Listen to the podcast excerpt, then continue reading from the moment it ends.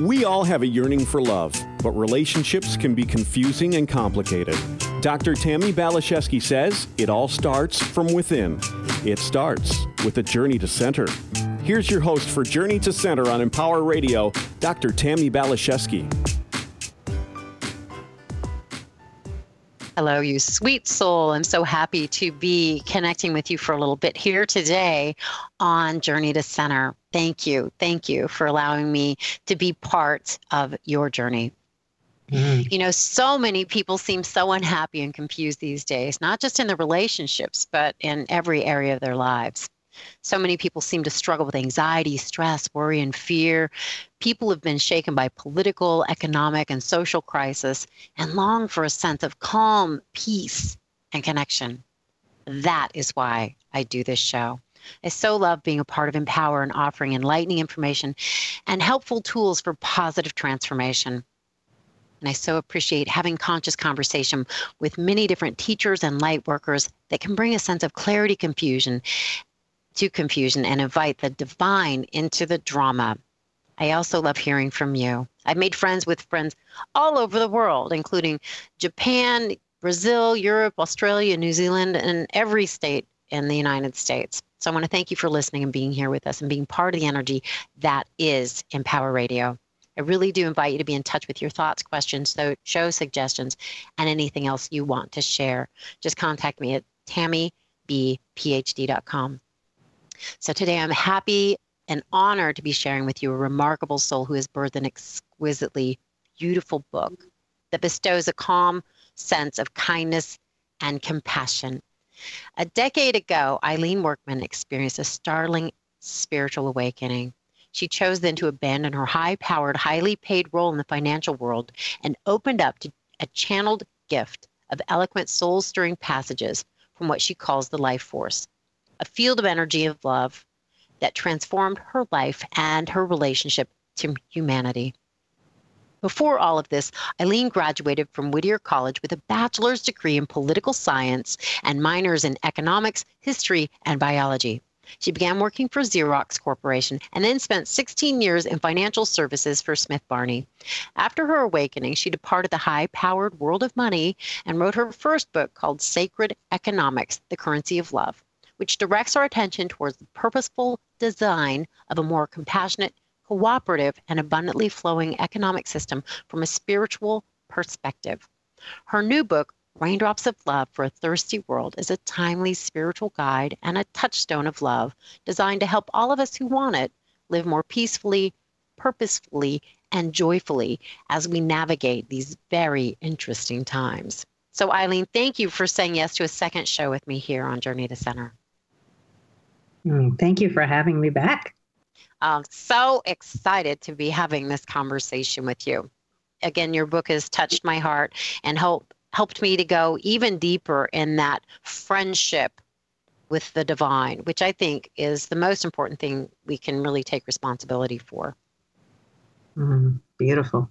And I'll tell you the one thing that that is really apparent to me because I still I pick up the book periodically and and open to a passage that is heart opening for me just on a random basis.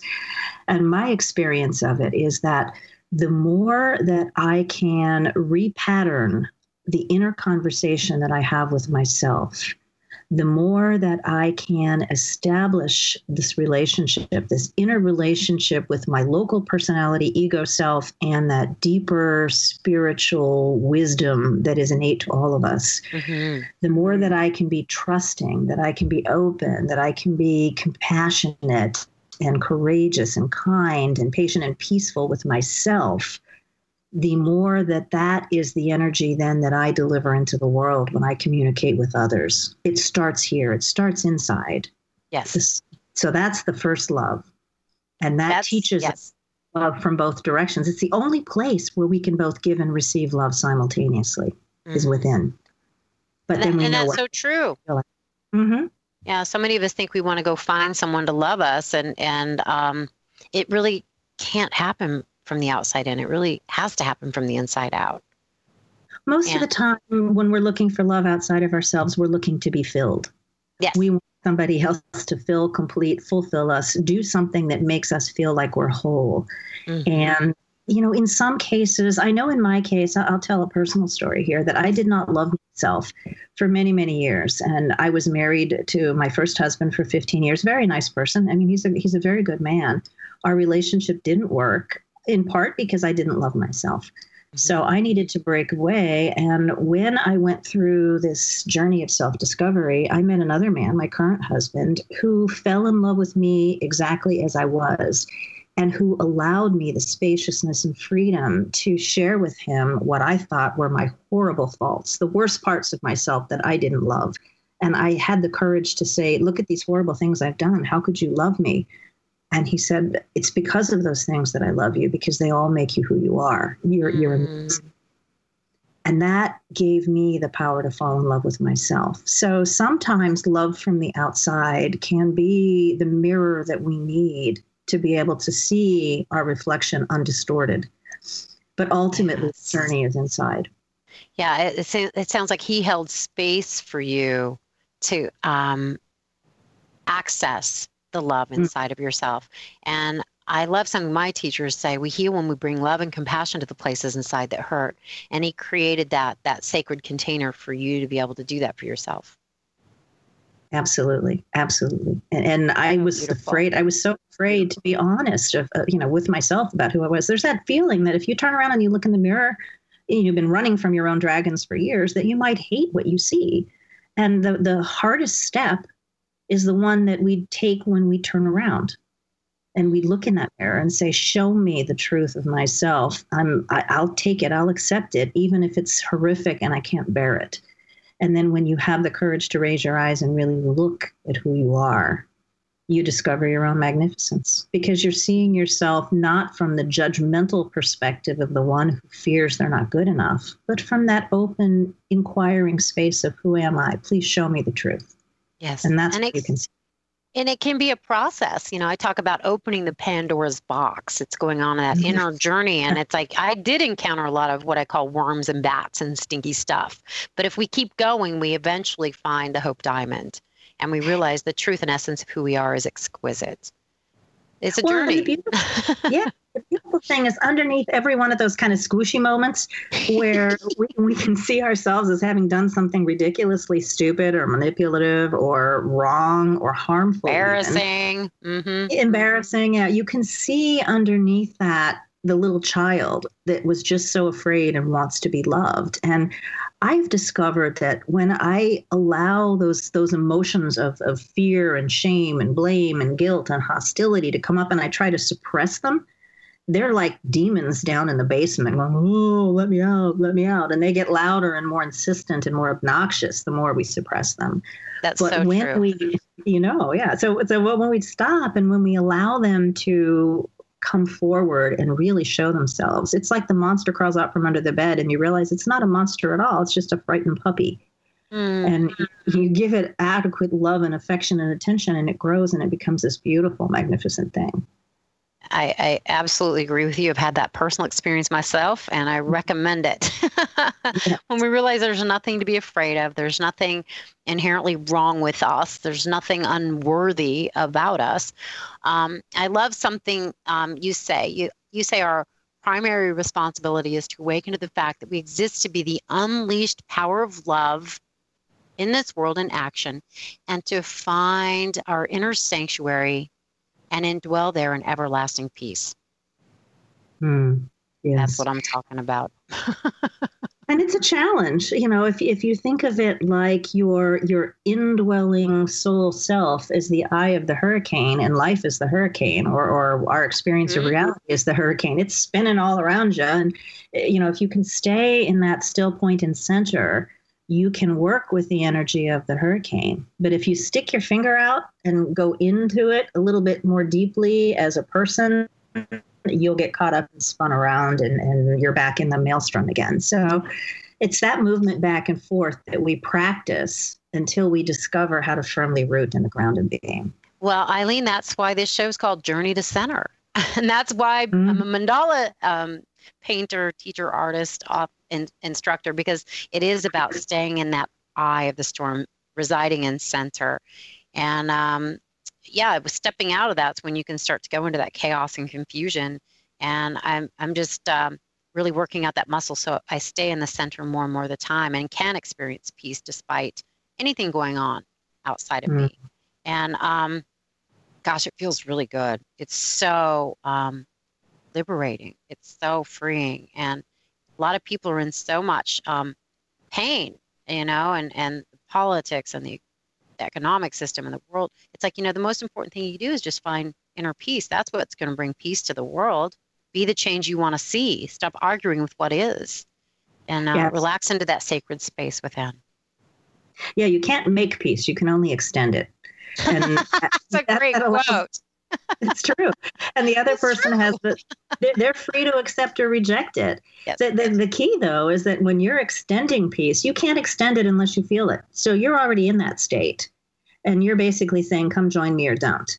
And you don't, you never have to leave it, even if the other person chooses violence as a way of being. I mean, we, we have many ways of being violent with one another. We can be physically abusive if somebody's behaving in a way we dislike. We can be intellectually abusive if we feel somebody's thoughts are challenging our own, or we can be emotionally abusive if we feel that we need to cut somebody down to size so that we can get along with them in a different way or we can mm-hmm. manipulate or control them. So, all those forms of, of what I call force are the strategies or tactics that we learn from a very young age how to impact the world, and they cause harm. And it's not our fault that we've learned them. You know, we have to unlearn them as we gracefully wake up to the consequences of employing those strategies. And we have to forgive ourselves. You know, we didn't we didn't necessarily choose them consciously; they were embedded in us, and so that's part of the process. And absolutely, for, for me, there's just a, a quiet stillness that allows whatever is showing up in the world to unfold in the spaciousness that is my awareness. Mm. And then I respond to it based on what is this that's showing up? Not what does it mean for me? How is it impacting me? What does it say about me? You know, that lens of me, which was very useful and, and can be useful in certain limited situations, is not the go to lens for life going forward. That's absolutely true. And, you know, um, a lot of teachers will speak of you know planet earth being a school. And and I, I, mm-hmm. I agree with that you know and and there's lots of different levels of consciousness. And you know there's kindergartners there's grade school there's junior high and high school there's graduate school. And and i think a lot of um, what i'm hearing you talk about is like being able to look at our path and not judge ourselves for being at one point in the second grade or in junior high when we're trying to go to these higher levels of education. And and to not judge others for that really being in that place of um, love forgiveness compassion i think that's been such a big piece of the puzzle. And i know that stuff that you, those are subjects you write a lot about in your book. Mm, yes. And and that's very true. And, and i also see that there are different um, different classes, if you will, in this schoolroom. And some people are very, very good at advancing their intellectual knowledge or capacity to be reasonable into a very adult level of reason, but they may have the emotional maturity of an adolescent. So, uh, you know, their physical maturity might be that of, of, an elderly person. And so we have to have a certain amount of discernment when we're engaging with other people being able not to judge them as right or wrong, but just being mm-hmm. able to mm-hmm. measure what grade mm-hmm. does it appear, what age are you manifesting at this level of emotionalism. So when we choose leaders or we look for people that we want to be in relationship with, how we determine where they are on that journey, that inner journey of maturation, helps us discern whether or not it will be a fruitful relationship for us. Correct. I say all the time everything's allowed and we're all made with love, but we get to choose where we hang out. We get to choose who we play with, you know? So it's like really, I think, finding our um, shape and taking responsibility for our. Um, I guess growth and healing and, and consciousness. And then again, being discerning about who we let close and how close has been very helpful for me. Mm-hmm. Yeah, just because you love everybody doesn't mean you have to hang out with them. There are some people who are at a state of emotional maturation that can be very harmful. if you allow it into your space and hang out with it. So there is, uh, you know, that judgment comes in, and you can say, "Hey, I love you, but if you're going to be physically abusive, you don't get to live with me." You know, um, yeah, doesn't mean that boundaries. I don't. You, I'm mm-hmm. not. Yeah, I'm not making you wrong. I'm simply saying that you've got some maturation to do before we can have an intimate relationship because trust is a big part of an intimate relationship. And I can't trust somebody that might turn physically violent at the drop of a hat. So, how can I be real with you? And yeah, that's and what I'm about is, is yes, being real. Yes. And it doesn't mean um, I think I'm better than you. It just means I need to protect my connection to source. That's got to be first and foremost. And um, I really love relationships now that are a beautiful balance of giving and receiving and flow. Where in the past, I um, wanted to rescue people. And, and on some level, I think mm-hmm. beneath that was like it would give me a sense of um, personal value to be able to like take care of another and rescue another. And I really extended myself a great deal. And it, it didn't end up in most situations um, boding very well. They weren't rescued, and I ended up being very depleted. so I decided I need to find a different well, way of navigating. that's brilliant, and you're hitting on the what I call the unholy triad, which is oh, I've not heard of this. Triad. Tell me more. yes, this is this is the ego triad of either we are victim, persecutor, or rescuer. And we're always picking one of those three roles when we're in our ego state, which is the state of self conscious separation. So if we're a victim, we see the world as doing something to me. Uh, that's the lens of me again. I'm looking, you know, something's happening to me and I don't like it. So I'm a victim. And the victim will often shift places and persecute the person that they see as the persecutor. You're doing this to me, so the only way that I'm going to get out of this alive is to do something back to you that's worse. The rescuer is the one who comes in and triangulates the situation and makes a determination who's right and who's wrong based on the limited amount of information they have about the moment without the whole deep history of this persecution victim relationship that's gone back and forth, back and forth as you know, you take something as um, current affairs as you know our current political situation and what's going on in the world, and what we see is like this this proposed war that's happening between Muslims and Christians. It goes on for centuries and you know a thousand years of history, and yet we try to pick a moment and say, right now, these are the bad guys and these are the good guys, and then the people who are the rescuers are going to ride in and fix it but the reality is, eh, nobody is good or bad. It's just that hot potato of victim and persecutor has gone back and forth, back and forth for eons. And the rescuer isn't going to change that. The only thing that will ever change that dynamic is when both sides wake up and realize that neither is persecutor or victim. They've been playing a win lose game forever, and it's time to play a win win game instead. Yes. And I, I've found um, as I take responsibility to just go higher in my consciousness, I can witness the um, that type of dance with the awareness. It's like their souls are working out whatever their souls are working out, and I can just be in a place of um, compassion and staying really aligned and connected to God, my higher self, and observe it in equanimity rather than trying to fix or participate. Mm-hmm. Well, and the, the, the, challenge for people who are empaths or highly compassionate is yeah. when we observe suffering in the moment, our, our mission is to bring an end to the suffering. And if that impulse is aligned with life, we do so in ways that don't shame or blame or guilt the one we perceive as persecutor, nor do they mollycoddle or, you know, make right the one we perceive as victim but we find new, novel, exciting, experiential ways to manifest in the world that raise the consciousness of both sides and help them meet at a different plane, on a different yes. plane. Yes, yes. And I think that happens more and more naturally and gracefully and easily as we simply um, take responsibility for our own connection to the divine. We start being love. So it's not that we're doing anything to change the situation. We're just living from that aligned connection and things shift around that without a lot of efforting. Right. That's been my experience. And it's just so much fun. Life is so much easier as I just live love. Absolutely. And what we're seeing with consciousness too is consciousness is moving from this on off good good and evil, black and white division. Duality. mm-hmm. the duality rainbow.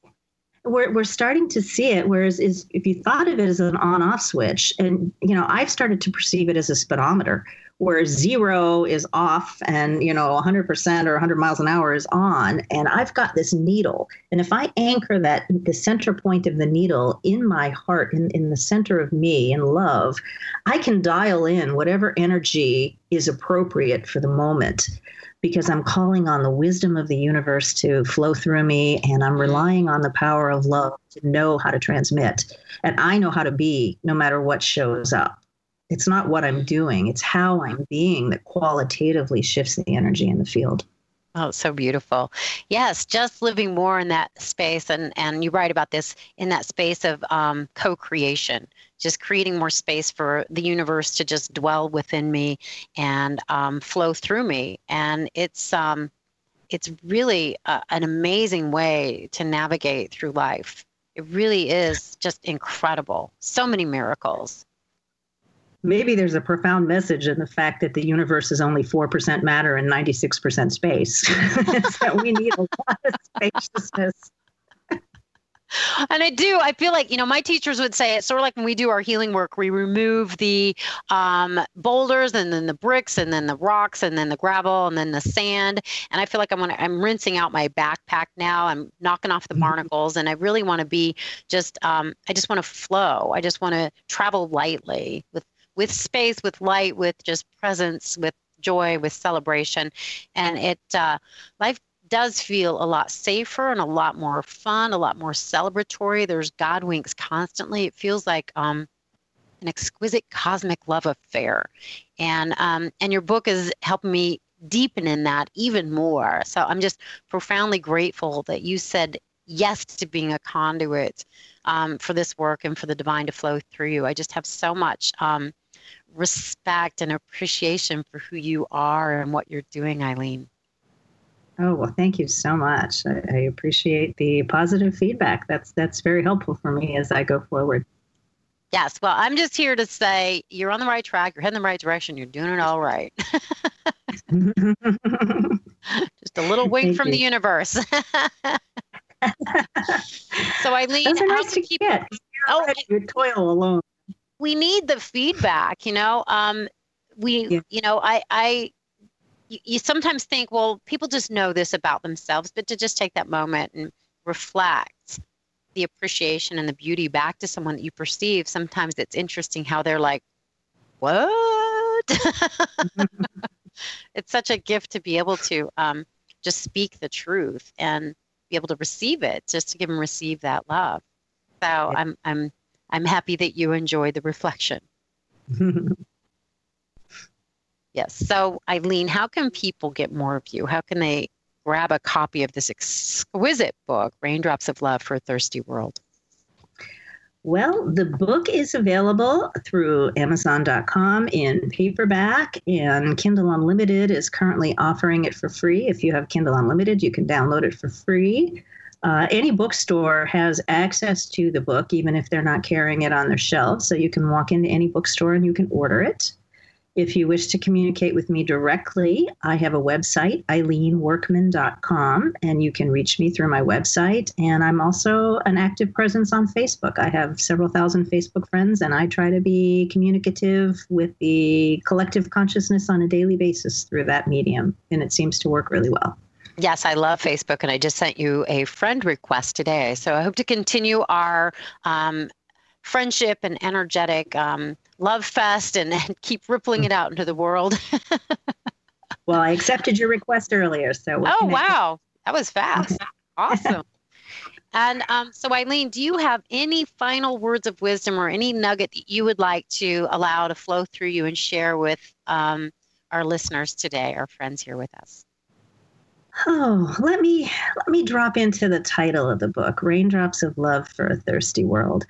I sense, you know, in today's modern reality that, you know, we're feeling the heat, we're feeling the dryness. There's this sense of all pervasive lack that is permeating the human experience. And my invitation is to recognize that the lack is an expression of our inner state of being. Mm. And that when we can lovingly shower ourselves with trust, with openness, with courage, with compassion, with kindness, with patience, and with peacefulness, it repatterns the relationship that our soul self has with our local human self. And as we repattern that relationship, it creates opportunities for us to repattern the relationship we have with the rest of the living universe. And by doing so, we become emissaries of love in this world. And some may say, What's the gift? What's the reason that I would want to do that? And I would say the gift is that when we deliver love into this world, it kisses us first. So accept the kiss of love and, and deliver it into the world, and you'll never be sorry. The ripple is real. Gosh, I love you, Eileen. Mm-hmm. I want to get you back on this show. I just think you're so wonderful, so loving, so present, so patient, so kind. And Remy, thank you for being the producer of this magnificent show. I love you. I love the listeners. I love this forum. So God bless you, my friends. Be in touch with me, tammybphd.com. You're in my heart and prayers, onward and upward. Bye for now.